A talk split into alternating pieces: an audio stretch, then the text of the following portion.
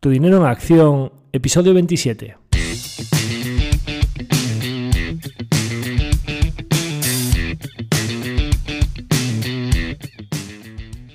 Hola, soy Javier Acción, asesor financiero independiente autorizado y registrado en la Comisión Nacional del Mercado de Valores con el número 149 y asesor del fondo de inversión Acción Global. Te doy la bienvenida a Tu Dinero en Acción, tu podcast de inversión donde hablaremos de manera sencilla y cercana de conceptos, métodos y alternativas para rentabilizar tus ahorros. Si te planteas sacarle partido a tus ahorros o quieres descubrir qué opciones te interesan más, te invito a quedarte para aprender sobre finanzas con un lenguaje directo y sin tecnicismos. Si tienes alguna pregunta, duda o sugerencia, puedes contactar con nosotros utilizando las distintas vías que encontrarás en nuestra página web www.accioninversiones.com.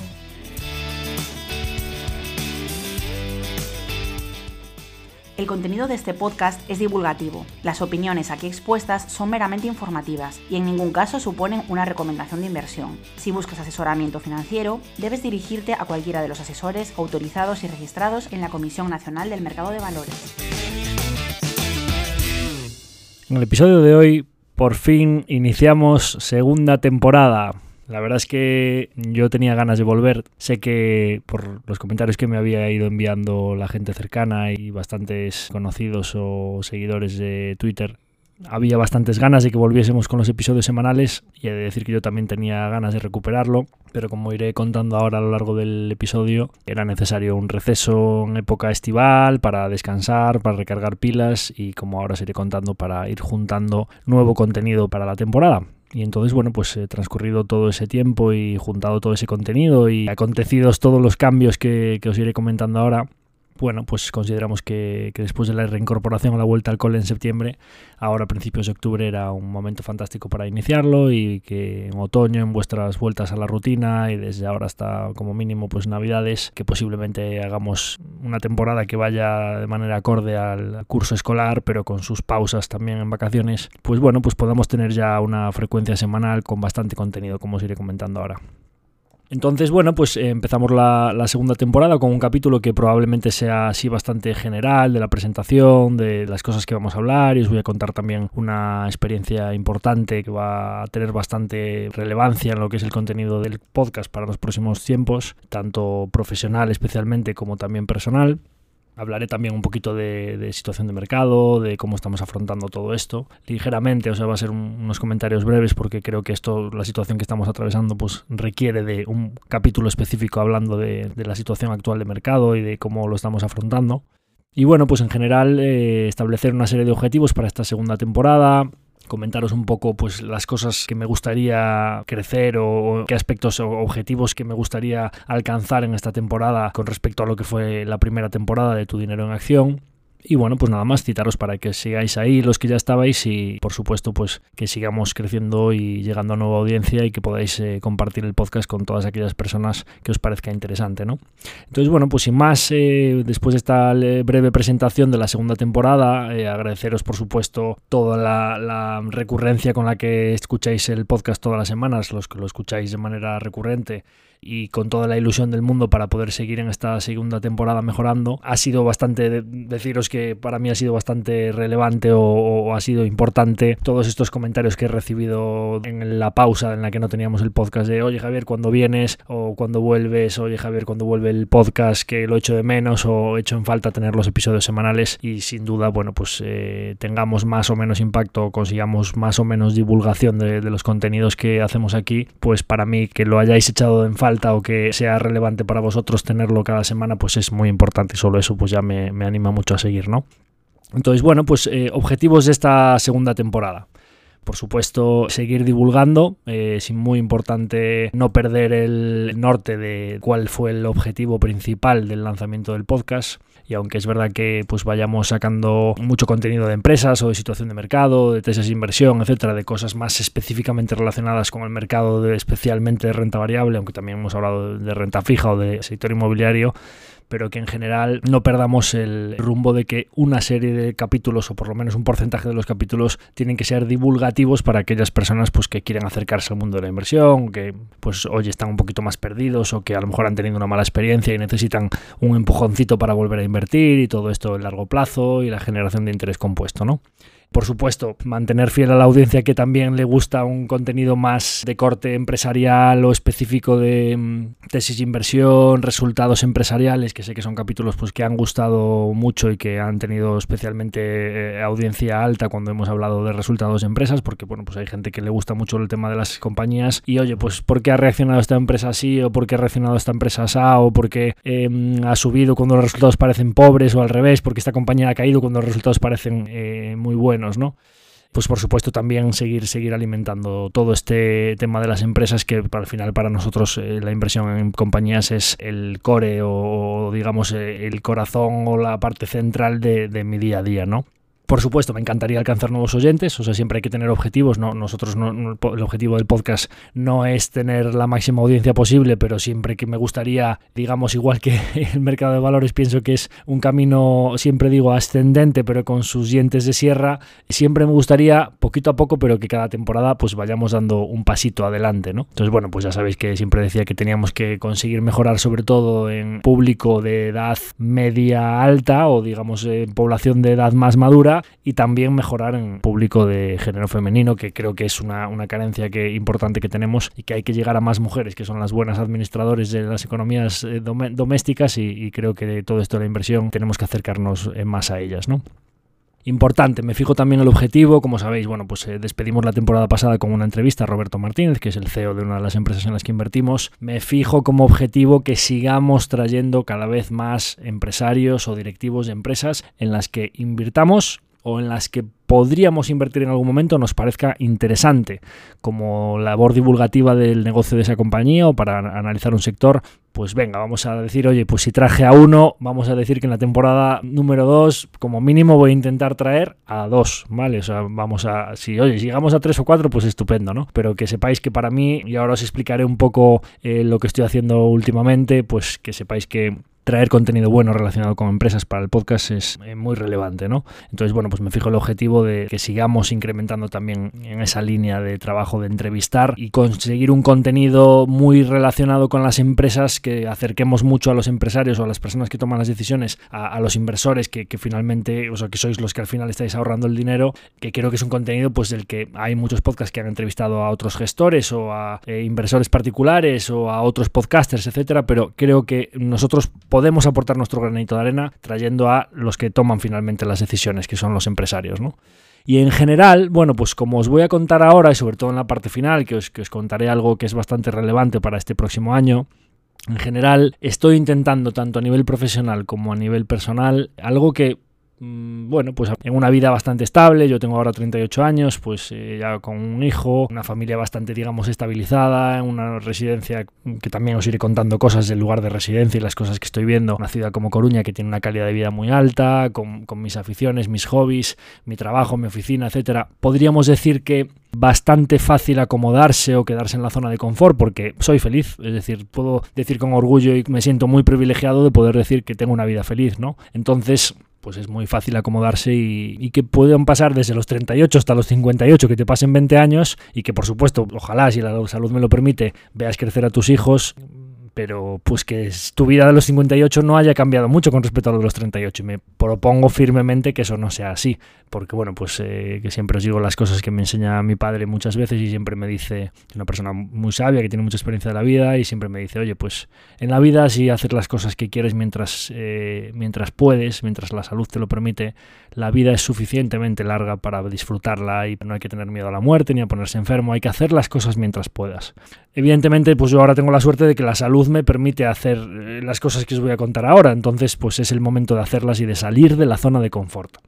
Entonces, en esta línea de salir de la zona de confort y de crecer, en el podcast también quiero aplicarlo. Es decir, quiero intentar traer aquí un contenido o intentar comunicaros de una manera que no sea la fácil para mí, es decir, que a lo mejor sea algo más difícil, que haya que trabajarlo más, que me cueste, voy a cometer errores en cosas que os voy a contar ahora, en posibles entrevistas que se pueden hacer, pero pues creo que hay que ir en esa línea, porque si no, si vamos a lo fácil, que es, oye, pues ayer presento una empresa que, le metí de los últimos tres años 400 horas y ya en los resultados me lo leo en diagonal y ya sé perfectamente, pues yo hablaros de eso, lógicamente eso para mí no es salir de la zona de confort, entonces Ahora os intentaré comentar por qué también a nivel profesional y en lo relacionado con el, podcast, pues voy a intentar eh, salir de la zona de confort y crecer esta temporada.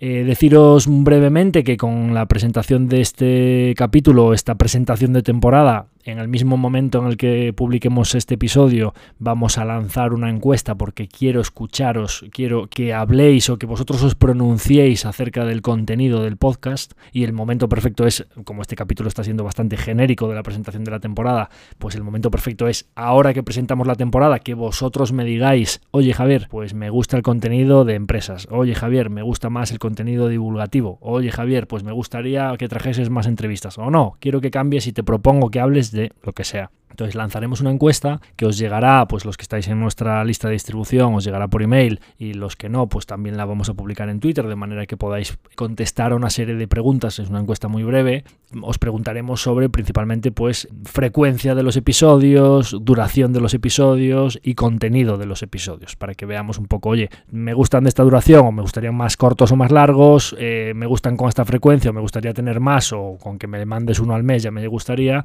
y sobre qué contenido eh, publicamos o divulgamos o sobre qué contenido hablamos aquí en, el podcast, ¿no? Entonces, bueno, pues animaros, por favor. Es importante para, nosotros que le dediquéis unos minutos a, contestar a esta encuesta, porque así vamos a centrar mucho más el tiro de los episodios que vamos a hacer y van a ser más interesantes para el conjunto de, de los oyentes que estáis ahí cada semana, ¿no? Por supuesto, pues hoy estamos presentando la temporada en un momento en el que los mercados están pasando una, una situación turbulenta, pues cómo voy a presentar la temporada sin hacer un comentario a, a la situación por la que estamos pasando, ¿no? Bueno, todos los conocéis, tanto los que estáis más relacionados con mercados como los que no estáis tan relacionados con mercados, pero sois partícipes del fondo, o sois clientes o potenciales, os habéis acercado en algún momento, pues estáis viéndolo todos los días en la prensa lo que está pasando, la inflación, subidas de tipos de interés, guerra en Ucrania, precios de la energía eh, muy elevados y pues todo ello derivando en cada vez más riesgo, por no decir lo que está aquí ya, una situación de recesión económica. Si finalmente terminamos entrando en recesión económica, eh, que bueno, pues en España los datos siguen siendo muy buenos, pero parece que vamos con algo de retraso por, la, por el boom turístico que hubo. Veremos los, los datos de septiembre y, octubre como son. Pero bueno, eh, si, si terminamos entrando en recesión económica, la novedad de esta crisis, como todas son diferentes a las anteriores, la novedad de esta crisis es que esta ha sido de verdad la crisis más anticipada de la historia, o sea, la que más veces se ha dicho viene recesión, viene recesión, y al final pues sí que vino, ¿no? Que eso no pasa nunca, porque las recesiones cuando vienen, el factor común de todas ellas es que, es que no se suelen ver venir. Pues esta sí termina siendo recesión, o sea, lo que sería sorprendente es que no la hubiese, con lo cual, eh, si la hay, la novedad de esta crisis es que sí que se vio venir, ¿no? Entonces, bueno, yo realmente creo que mm, sobre todo esta situación, y, he leído a, a gente que creo que están muy, muy, ya iremos comentando algunos capítulos específicos de qué empresarios y de qué personas eh, son estas opiniones que os voy a dar ahora. Yo personalmente como vi en mis propias carnes la, cuando estaba trabajando en el banco, la recesión económica de, de 2007-2008 y los años sucesivos y sufrí mis propias carnes al estar trabajando en el departamento inmobiliario y de, en riesgos de crédito de empresa, pues eh, cómo se desmorona eh, la economía y las empresas cuando tienen un problema de deuda, cuando se desmorona el valor de los activos, que rápidamente el que tiene el pasivo, pues porque para el banco lógicamente pues el activo son los créditos, pero si se te desmorona el precio de los activos que lo soportan, pues en el pasivo, pues a los que lo están financiando a ese banco tienen pérdidas muy rápidamente, ¿no? Sobre todo cuando son activos que bajan mucho de precio porque estaban en modo burbuja y están soportados por mucha deuda, con lo cual eh, el equity o los que o los que están financiando esa entidad van a empezar a asumir pérdidas muy rápidamente, ¿no? Creo y, bueno, ya durante los últimos tiempos lo creía y, hay personas que me gusta leer sus opiniones y que mm, opinan de una manera similar que podríamos ver una ralentización económica eh, bastante fuerte, pero no una recesión económica brutal que dure muchísimo tiempo, ¿no? ¿Por qué? Pues porque, bueno, al no haber un problema de deuda en manos privadas, porque la deuda pública es, se solventa de otras maneras que no es eh, mediante impairments, provisiones, quiebras de bancos, eh, concursos de acreedores, todo es un proceso muy traumático para la economía, el desapalancamiento privado es, muy complejo y parece que pues esta situación de inflación bastante más elevada que, los tipos de interés, pues es un proceso de desapalancamiento para las espaldas públicas que llevan tiempo persiguiendo, ¿no? Con lo cual, por mucho que digan la Reserva Federal y el Banco Central, Europeo y tal, un discurso muy, muy fuerte eh, sobre subidas de tipos, normalización monetaria y tal, al final lo que están haciendo es mm, lo, que, lo que ellos llevan persiguiendo durante bastantes años, ¿no? que es ese desapalancamiento público a base de una inflación y una mayor recaudación de impuestos, mientras que la deuda no sube de, importe. ¿no? Entonces, bueno, pues eh, eh, en general cuando no hay un problema de endeudamiento y el ahorro ha sido bastante más elevado en los últimos años de lo que había sido en la, en la crisis anterior, pues creo que puede ser una recesión más corta y sobre todo pues una ralentización económica en base a un entorno inflacionista en el que pues hay menos renta disponible, pues si gastas más en energía, más en electricidad, eh, gastas, eh, te suben los tipos de interés y gastas más en la cuota de hipoteca, etcétera, pues lógicamente pues no hay para todo. El consumo discrecional, pues hay que recortar, hay que apretarse un poquito el cinturón y eso son lo que son los ciclos económicos que son inevitables. Siempre va a haber ciclos económicos, ¿no? Pero bueno, pues ojalá que sea de menor duración y hay una parte buena, que es que los precios económicos, como hablábamos en otros capítulos, los precios de las materias primas y la energía, como decía el otro, pues oye, cuando se dice el dicho de materias primas, low prices cure low prices, ¿no? Pues en este caso pasa al revés, ¿no? los precios altos están atrayendo oferta y ralentizan la demanda. Bueno, pues eso se terminará ajustando y ya llevamos viendo bastante tiempo caídas muy fuertes y muy pronunciadas en materias primas, en gas, en madera, en metales industriales, en el petróleo petróleo, etcétera. Y si todo eso se va trasladando por la cadena productiva, es cuestión de tiempo que veamos a la, inflación. Tan pronto empieza a compararse, que ya a finales de este año, principios del 23, va a empezar a compararse con datos de inflación o de precios bastante más elevados, pues la base sobre la que comparas, digamos que el crecimiento de los precios ya no será tan pronunciado. Y en el momento en el que eh, se empiezan a ver datos económicos deteriorándose eh, y datos de inflación no tan abultados, pues mm, yo creo que es cuestión de tiempo que, los bancos centrales moderen un poquito su discurso y digan, oye, pues empezamos a estar cómodos con los tipos en este entorno. Bueno, pues eso a lo mejor es, hoy concretamente cuando estoy grabando este episodio, pues el mercado ha tenido un, rebote fuertísimo, Nasdaq ha subido un 3 y pico por ciento, nuestra cartera creo que ha subido un, 4 y algo por ciento porque tenemos pues, específicamente muchas compañías de crecimiento que lo estaban haciendo muy mal y cuando se dan la vuelta, pues lógicamente pues la subida es muy fuerte, ¿no? Bueno, que habrá quien piense que todos estos rebotes, lógicamente Nasdaq subiendo al 3 y pico, pues eso pasa en mercados que en, los que está pasando algo especial. Es decir, em, probablemente en un mercado alcista muy sano suelen ser mercados bastante aburridos y no tiende a haber muchos días de 3-4% de subida. Entonces, claro, pues esto normalmente tiende a, a interpretarse como pues beer market rally, ¿no? Como el que hubo entre, entre junio o finales de mayo y mediados de agosto hasta que volvió a caer el mercado. Oye, pues sí, pues puede ser. La verdad es que tiene pinta de que pueden ser rebotes de, un mercado bajista. Claro, pero rebote es un mercado bajista hasta que de repente va a haber un rebote que luego cae un poquito. Ah, ya viene otra caída. Ah, no, pues al final no cayó. Rebotó otro poquito más, rebotó otro poquito más. Ah, parece que entran un poco las prisas y al final pues resulta que el suelo quede detrás de nosotros y, el mercado recupere su tendencia alcista. Como es completamente imposible saber cuándo sucederá, pues lo que os digo siempre, la market timing imposible, cuanto más negra se vea la cosa y más tiren la toalla los inversores impacientes, pues más cerca estaremos de un suelo de mercado.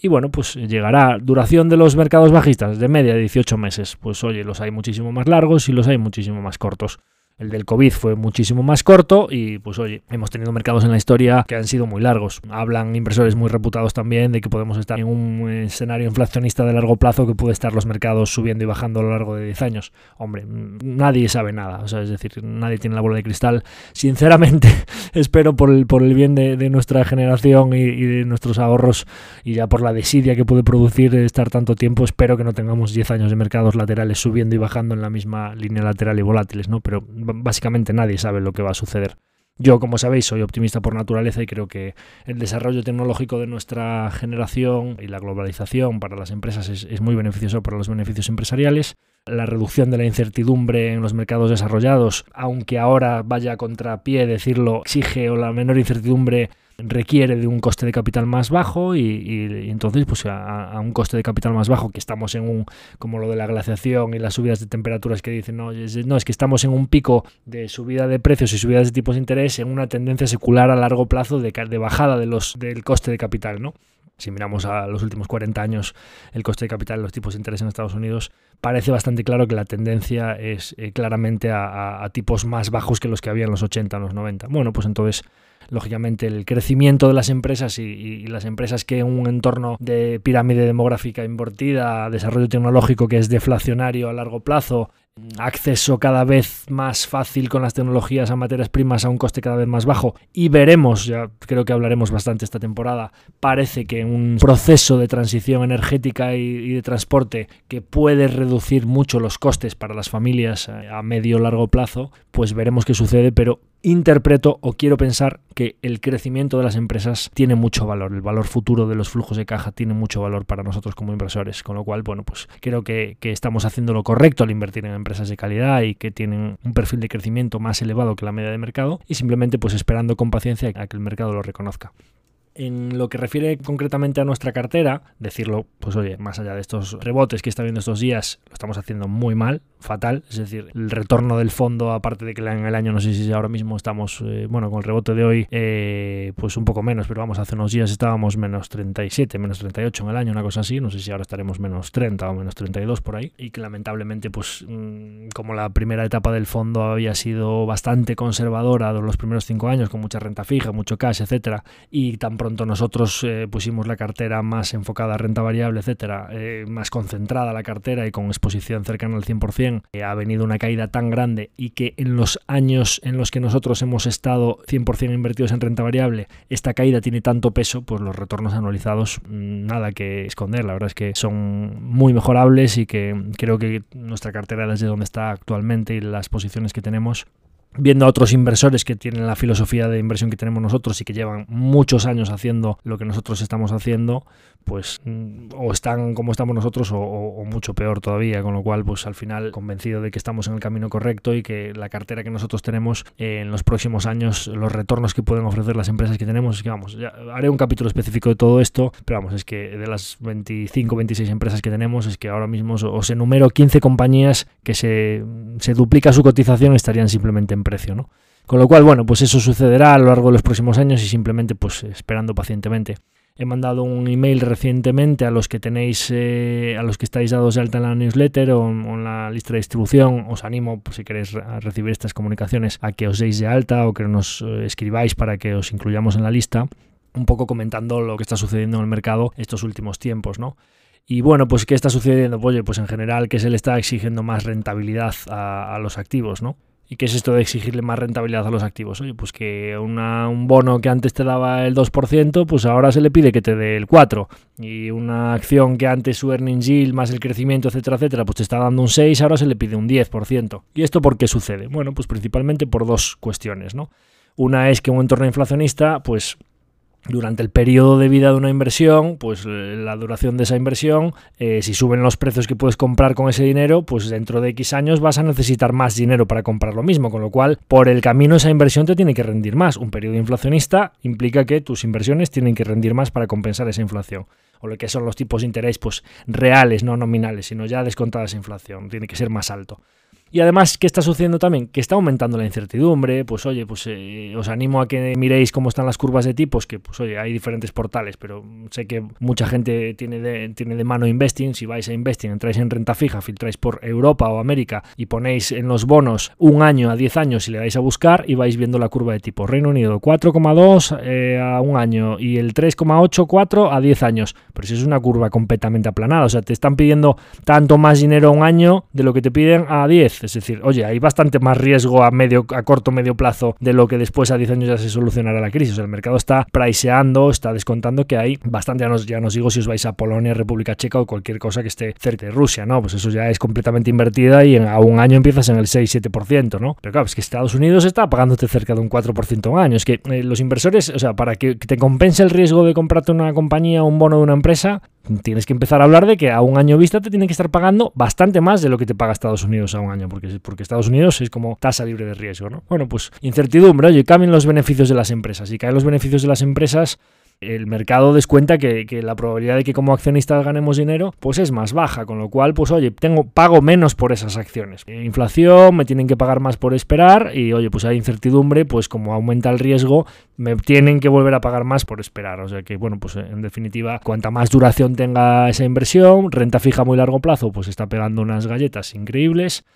bonos de Austria, Alemania, etcétera, etcétera, pues cayendo un 50% en seis meses Bonos más a corto plazo, pues caídas del 10 o 15% están al orden del día. Un activo que en los últimos 5 años te había dado un 10-15%, o sea, se ha esfumado la rentabilidad de, 4 o 5 años en, menos de un año. Y por supuesto, la renta variable es un activo de larga duración, como accionistas o dueños perpetuos de los beneficios, porque una acción no tiene un vencimiento, sino que la posees hasta que la vendas. Es decir, mientras eres dueño de ese negocio, ese negocio perdura a perpetuidad, pues es un activo que lógicamente cuando aumenta la tasa de riesgo, aumenta la la tasa de descuento, la exigencia de rentabilidad de los activos, pues es uno de los que más impacto tiene. Y además las empresas de crecimiento que tengan sus flujos más a futuro, pues más impacto todavía. Eso es el resumen general de lo que está pasando en el mercado, es así de sencillo. Estas situaciones pasan cada cierto tiempo y es algo perfectamente normal. Lo que pasa es que, claro, pues durante el camino, cuando ves que tus ahorros o tus inversiones caen un 30 o un 40% en tan poco tiempo, te piensas que eso va a desaparecer y que Amazon, Apple, Inditex, eh, Microsoft,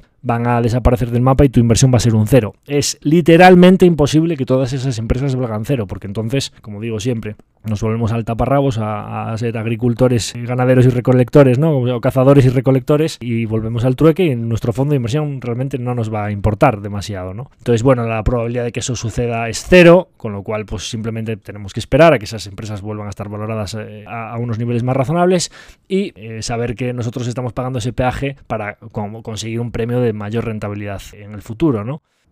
Y bueno, otra cosa que también comentaba en el email que envié, tampoco es que una situación de tipo 0% en el que ahorrador no se le premie por ese ahorro, no se le pague una rentabilidad por haber conseguido esos ahorros y al que se quiere endeudar, pues como que se le premia o se le permite endeudarse gratis, es decir, estamos fomentando que la población se endeude y penalizando a los ahorradores, tampoco es que fuese la situación más sana para la economía, ¿no? Parece que podemos caminar hacia un escenario un poco más con los pies en el suelo, un poquito más sano para, fomentar el ahorro. Y oye, pues quien se quiera endeudar, quien quiera emprender o comprarse una vivienda, pues el dinero le tiene que costar, ¿no?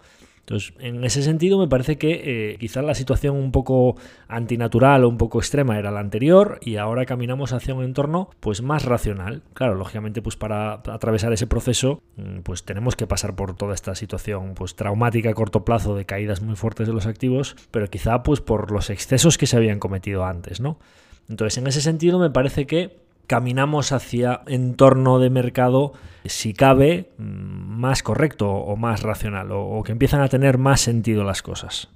¿Qué más contaban en este email? Oye, pues está afectando a todos por igual. Bueno, pues ya os decía, está viendo para todos, pero cuanta más duración peor y parece que había empresas más cíclicas, bancos, petróleo, etcétera, que lo estaban haciendo mejor y últimamente también les están pegando. Para mí no cuadraba demasiado que en un entorno de miedo a recesión las empresas cíclicas lo hiciesen mejor. De hecho, pienso que cuando el tema monetario y los tipos de interés se relajen, me parece que nosotros en empresas sin deuda, sin dependencias externas, con pricing power para reconocer esa inflación en los precios a sus clientes, con ventajas competitivas, que no demandan petróleo, con un cash en balance que lo van a poder rentabilizar más si hay tipos más altos, a mí me parece que nosotros ante una recesión posible estamos bastante bien posicionados, ¿no? Entonces, bueno, pues eh, sin bola de cristal, ni idea de lo que va a suceder en un futuro cercano. Ya os decía que me parece que mm, a corto plazo es muy difícil decirlo, pero a medio o largo plazo siempre se sale de todas las crisis, con lo cual pues esta no va a ser diferente. No es peor en un entorno inflacionista y de bajo crecimiento o crecimiento negativo de lo que han sido una pandemia, una guerra mundial, un crack financiero, etcétera, etcétera.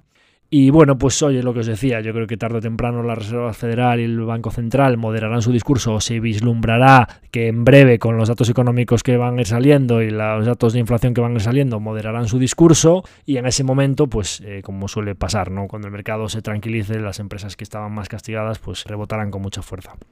¿Cómo lo estamos afrontando nosotros? Perseverando en nuestra filosofía de inversión y como siempre, pues oye, utilizando el cash para eh, aprovechar las rebajas que hay, os iré contando posiciones nuevas que tenemos que se han puesto a muy buen precio y que no teníamos en cartera por valoración y que pues al ponerse a precio pues estoy bastante, bastante contento e ilusionado con posiciones nuevas que tenemos que creo que al precio al que las hemos comprado nos darán mucha rentabilidad y simplemente pues nada más, eh, siendo muy pacientes y, y mejorando la cartera en cada pequeña decisión que tomamos de vender una, compro otra, pero manteniéndonos con niveles de exposición muy altos para que cuando venga la recuperación lo cojamos con la mayor fuerza posible. Nada, pues después de la tempestad siempre llega la calma, con lo cual pues tranquilo en este sentido de que creo que cuando venga la recuperación será muy fuerte.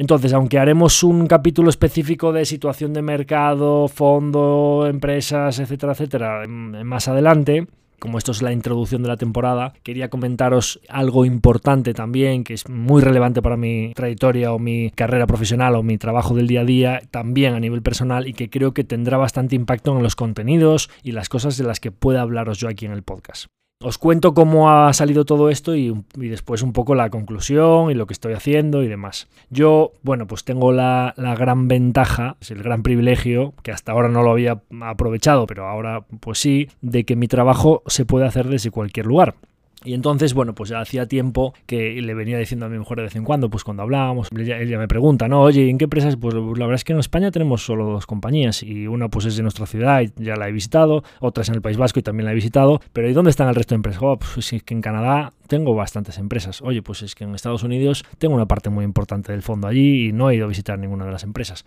Vale, Canadá y Estados Unidos. Vale. Y oye, pues Asia es una zona del mundo muy importante para el consumo mundial y una locomotora de crecimiento y gran productora de muchos de los productos que consumimos en nuestro día a día. Oye, pues es que en Suecia hay unas cuantas compounders muy interesantes y tenemos un porcentaje importante de la Suecia. Ah, sí, pues países nórdicos y tal. Como os imaginaréis, pues oye, dividir todo esto en pequeñas escapadas de tres o cuatro días, pues es básicamente estar dando saltos todo el año y separándome de mi familia constantemente y con un bebé chiño, bueno, ya no es tan bebé chiño, la verdad es que, es cada vez más grande el tío y, come como una bestia, está creciendo mucho, Roquiño, pero pues oye, tiene dos añitos y no me quiero separar de él, no me quiero separar de mi mujer, etcétera, ¿no? Y la verdad es que, bueno, yo le decía, oye, mi mujer es profesora y, le decía, oye, pues si esto la posibilidad de viajar y estar viendo a todas estas compañías y vivir esta experiencia juntos y demás. Y básicamente, pues lo fuimos hablando y nos encontramos en un momento en el que dijimos, oye, pues el niño tiene dos años, con tres años ahora sabéis que infa empiezan infantil, que creo que es como lo que era, no sé si primero o segundo de parvulitos antes, que es antes de la educación obligatoria, ya los escolarizan, como ella es profesora, pues va a ir al colegio con, con ella y entonces, pues a los tres años, que es septiembre de 2023, el niño ya va a estar escolarizado. Básicamente, no sé si tendremos un segundo hijo o hija, ojalá que sí, que tenga Roque un hermanito y no sea hijo único. Pero básicamente, aunque fuese solo Roque, yo tengo 38 años, cuando Rocket vaya a la universidad con 18, si tiene un hermanito, pues desde ahora, me imagina, con 18 o 20 años, yo me planto en los 60 con el niño escolarizado, si la salud me lo permite llegar allá, sin poder hacer ningún gran viaje ni poder estar haciendo todo esto, ¿no? Porque una vez que escolaricen al niño, no vamos a poder movernos en grandes fechas más que unas vacaciones concretas de verano, ¿no? Entonces era el momento y se lo propongo a mi mujer y ella me dice, pues estás loco, no te atreves, no te atreves. Y, Oye, pues como que no me atrevo, si yo voy a seguir trabajando, vamos a seguir con unos horarios, si a ti tu trabajo te lo permiten y, somos capaces de coordinar eh, familia, trabajo, eh, movimientos, etcétera, ¿por qué no aprovechar este privilegio, esta gran ventaja que yo tengo que puedo hacer el trabajo desde cualquier sitio del mundo? Ella lo plantea en el trabajo y le conceden una excedencia en unas condiciones bastante razonables.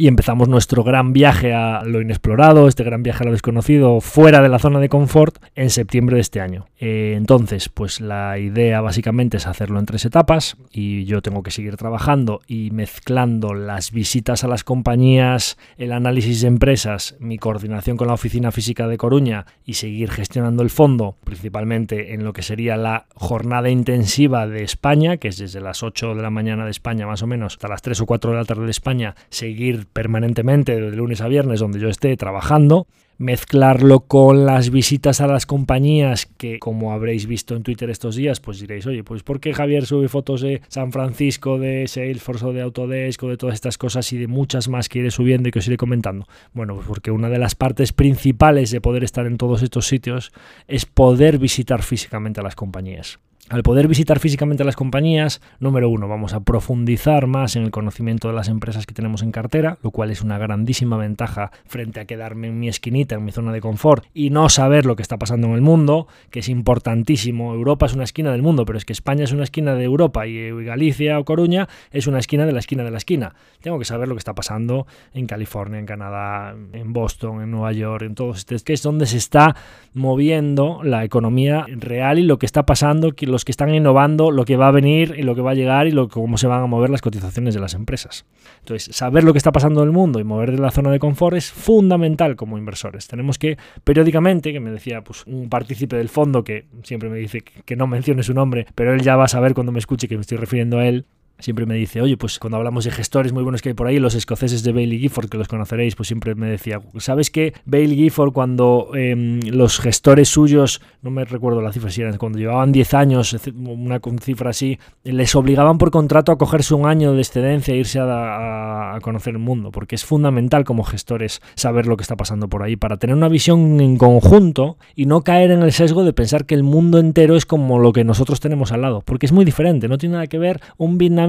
con un tío de California, con una señora de Sudáfrica, con un japonés. Pero vamos a ver, pero si nosotros, yo voy de mi oficina de, de Rivas a, mi casa de, allí, de, al lado de San Pablo, en Percepeda, o, en Coruña, o cuando estudiaba en Vigo, ¿qué tiene que ver eso con un surafricano, con un japonés, o con un, las empresas suecas en las que yo invierto? ¿Qué tiene que ver un gallego, con un andaluz, con un asturiano, con uno del norte, o con una persona de de, Brasil, o, pero vamos a ver, si hay que tener una visión de conjunto porque al final en un mundo cada vez más global es muy probable que la mayoría de empresas en las que nosotros invertimos tengan clientes de todas estas o de muchas de estas culturas. Hay que saber un poco cómo puede reaccionar cada parte del mundo a cada decisión que toman nuestras empresas, ¿no? Entonces, bueno, pues muy emocionado con todo esto. Eh, ahora mismo, pues eso, estoy, estoy grabando el capítulo desde San Francisco concretamente y os iré contando un poco cómo son los saltos porque lógicamente pues eh, vamos a tener una carga importante de anécdotas personales y de contaros también lo que voy viendo en cada una de las ciudades de cómo nos vamos moviendo y de las cosas que nos vayan pasando. Y en general, por daros algunas líneas generales de cómo van a ser las tres etapas, yo tengo que volver periódicamente a España pues para las charlas anuales del fondo, para las reuniones con los clientes que sean ineludibles y que pues quiera verlos de vez en cuando, para también ver a la familia y demás. Entonces, en vez de hacerlo como un año completo de vuelta al mundo, pues lo hemos dividido. Principal punto importantísimo para tomar las decisiones, la seguridad es crucial con un niño de dos años. Seguridad, salubridad, hospitales, etcétera, etcétera. Con lo cual hemos decidido irnos a zonas del mundo que, bueno, pues salvo el sudeste asiático que esperamos ir el año que viene, consideramos que son muy desarrolladas y que hay mucha seguridad, eh, hospitales, acceso a que hay pocas probabilidades de enfermedades digestivas o gastroenteritis, etcétera, etcétera, para el niño. Y bueno, pues en general lo hemos dividido en eh, Norteamérica, las dos costas, esta primera parte de, del año, entre septiembre y diciembre. Nos volveremos eh, desde principios de diciembre hasta principios de enero a España, pues Navidades, las charlas, el fondo que os invitaré y, os llegará la invitación tanto en Madrid como en Coruña, la charla anual del fondo, que por fin espero que podamos recuperar una reunión física eh, a principios de, de 2023, que desde el COVID, desde el enero del 2020 no la pudimos hacer, pues que nos podamos juntar, vernos las caras y contarnos cómo cómo está yendo todo, las empresas nuevas que tenemos, la rentabilidad, etcétera. Y entonces, bueno, pues después seguiremos el periplo. Para daros un poco de detalles de esta primera etapa, nosotros llegamos a la costa oeste de Canadá. A principios de septiembre, volamos desde Londres a Vancouver y en Vancouver estuvimos unos días, luego nos fuimos hacia la zona de las montañas rocosas y desde ahí bajamos a la zona de más carga de empresas, que es pues la costa oeste de Estados Unidos, eh, aterrizando en San Francisco y ahora iremos bajando hacia Silicon Valley, un poco pues todas las compañías, bastantes empresas que tenemos en el fondo y toda esta zona de la costa oeste hasta que probablemente desde Los Ángeles cambiemos de costa para ir a también algunas reuniones con compañías en Nueva York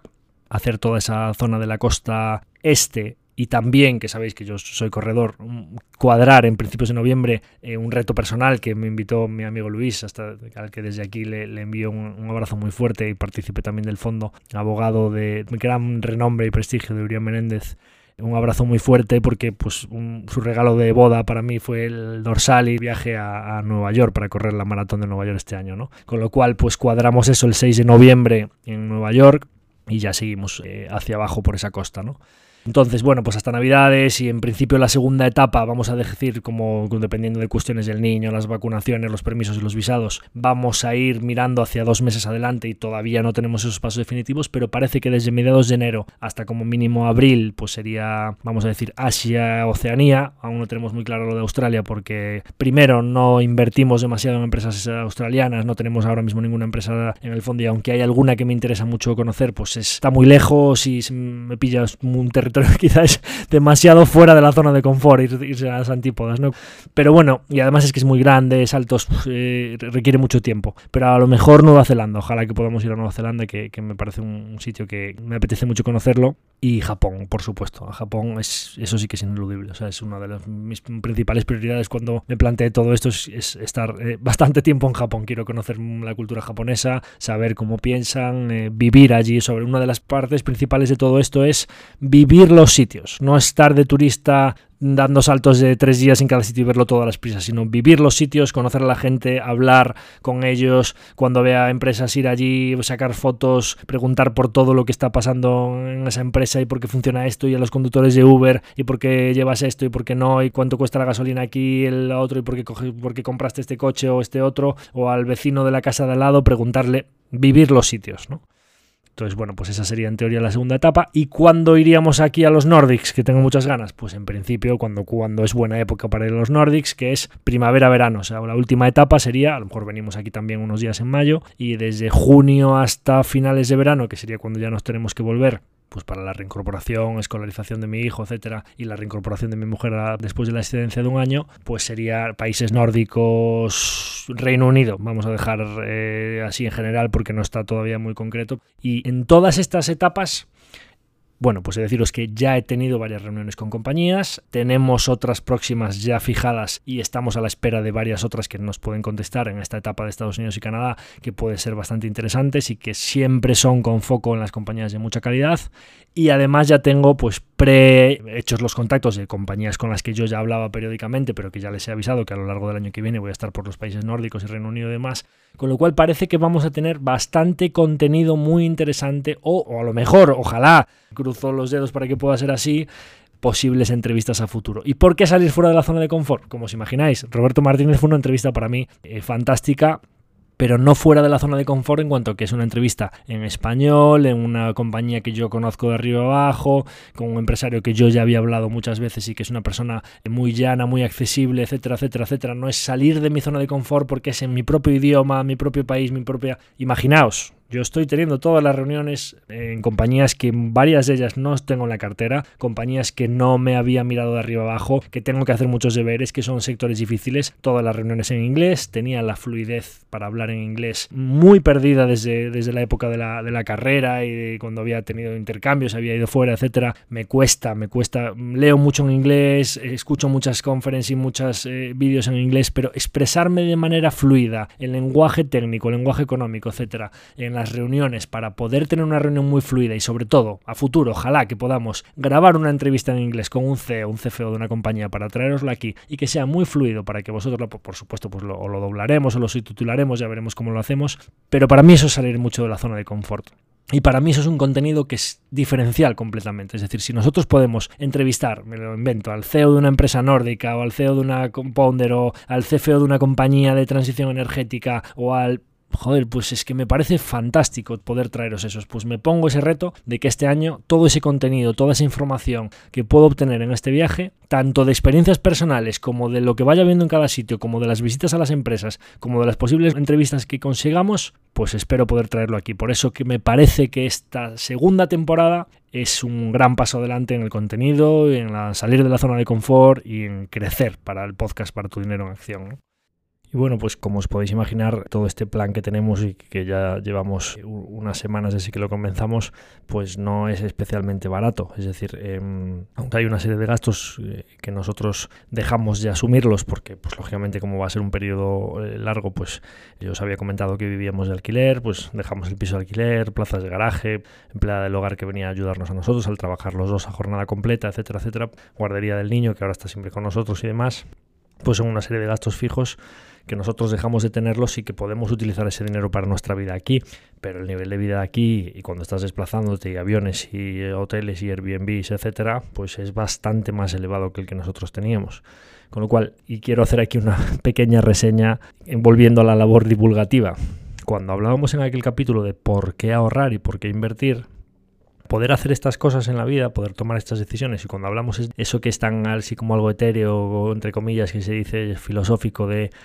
la libertad financiera. ¿Qué es eso de la libertad financiera? ¿no? poder tomar las decisiones que uno quiere en la vida libremente sin que otros, los bancos, tus jefes, etcétera, tengan la sartén por el mango de tu economía, de tus finanzas personales, ¿no?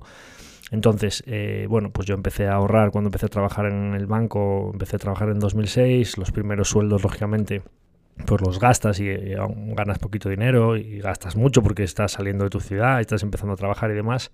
pero desde el año, recuerdo, mis primeros Excels ahorrándolo son del año 2010. Bueno, pues llevo 12 años eh, ahorrando todos los meses, a primero de mes y demás, y eso es lo que ahora me permite coger y decir, oye, pues yo, aunque tenga que tirar de... Los ahorros tienen que ser como un colchón, como una especie de acordeón, ¿no? Pues oye, alguien que se quiera comprar una vivienda, o que alguien quiera cambiar el coche, o alguien quiera hacer un viaje, o alguien que le planteen irse a, vivir fuera, etcétera, etcétera, pues oye, pues para eso son los ahorros, ¿no? Entonces, de ahí que para poder tomar esas decisiones, habrá quien prefiera comprarse una casa o quien prefiera tener una vivienda en propiedad o no, o no tenerla y ahora tener la flexibilidad de pues, hacer las maletas y marchar una temporada. A lo mejor cuando volvamos sí que decidimos y encontramos una vivienda que se adapte a nuestras necesidades y los precios son razonables, pues sí que decidimos invertir en una vivienda para nosotros. Pero ahora, pues esto a nivel familiar y profesional y personal, pues es lo que hemos decidido, ¿no? Y no podríamos haber aprovechado ese privilegio que os decía de poder trabajar desde cualquier sitio si no hubiésemos sido previsores y ahorradores para tener ese margen, esa libertad financiera para poder tomar esas decisiones por nuestra cuenta. ¿no?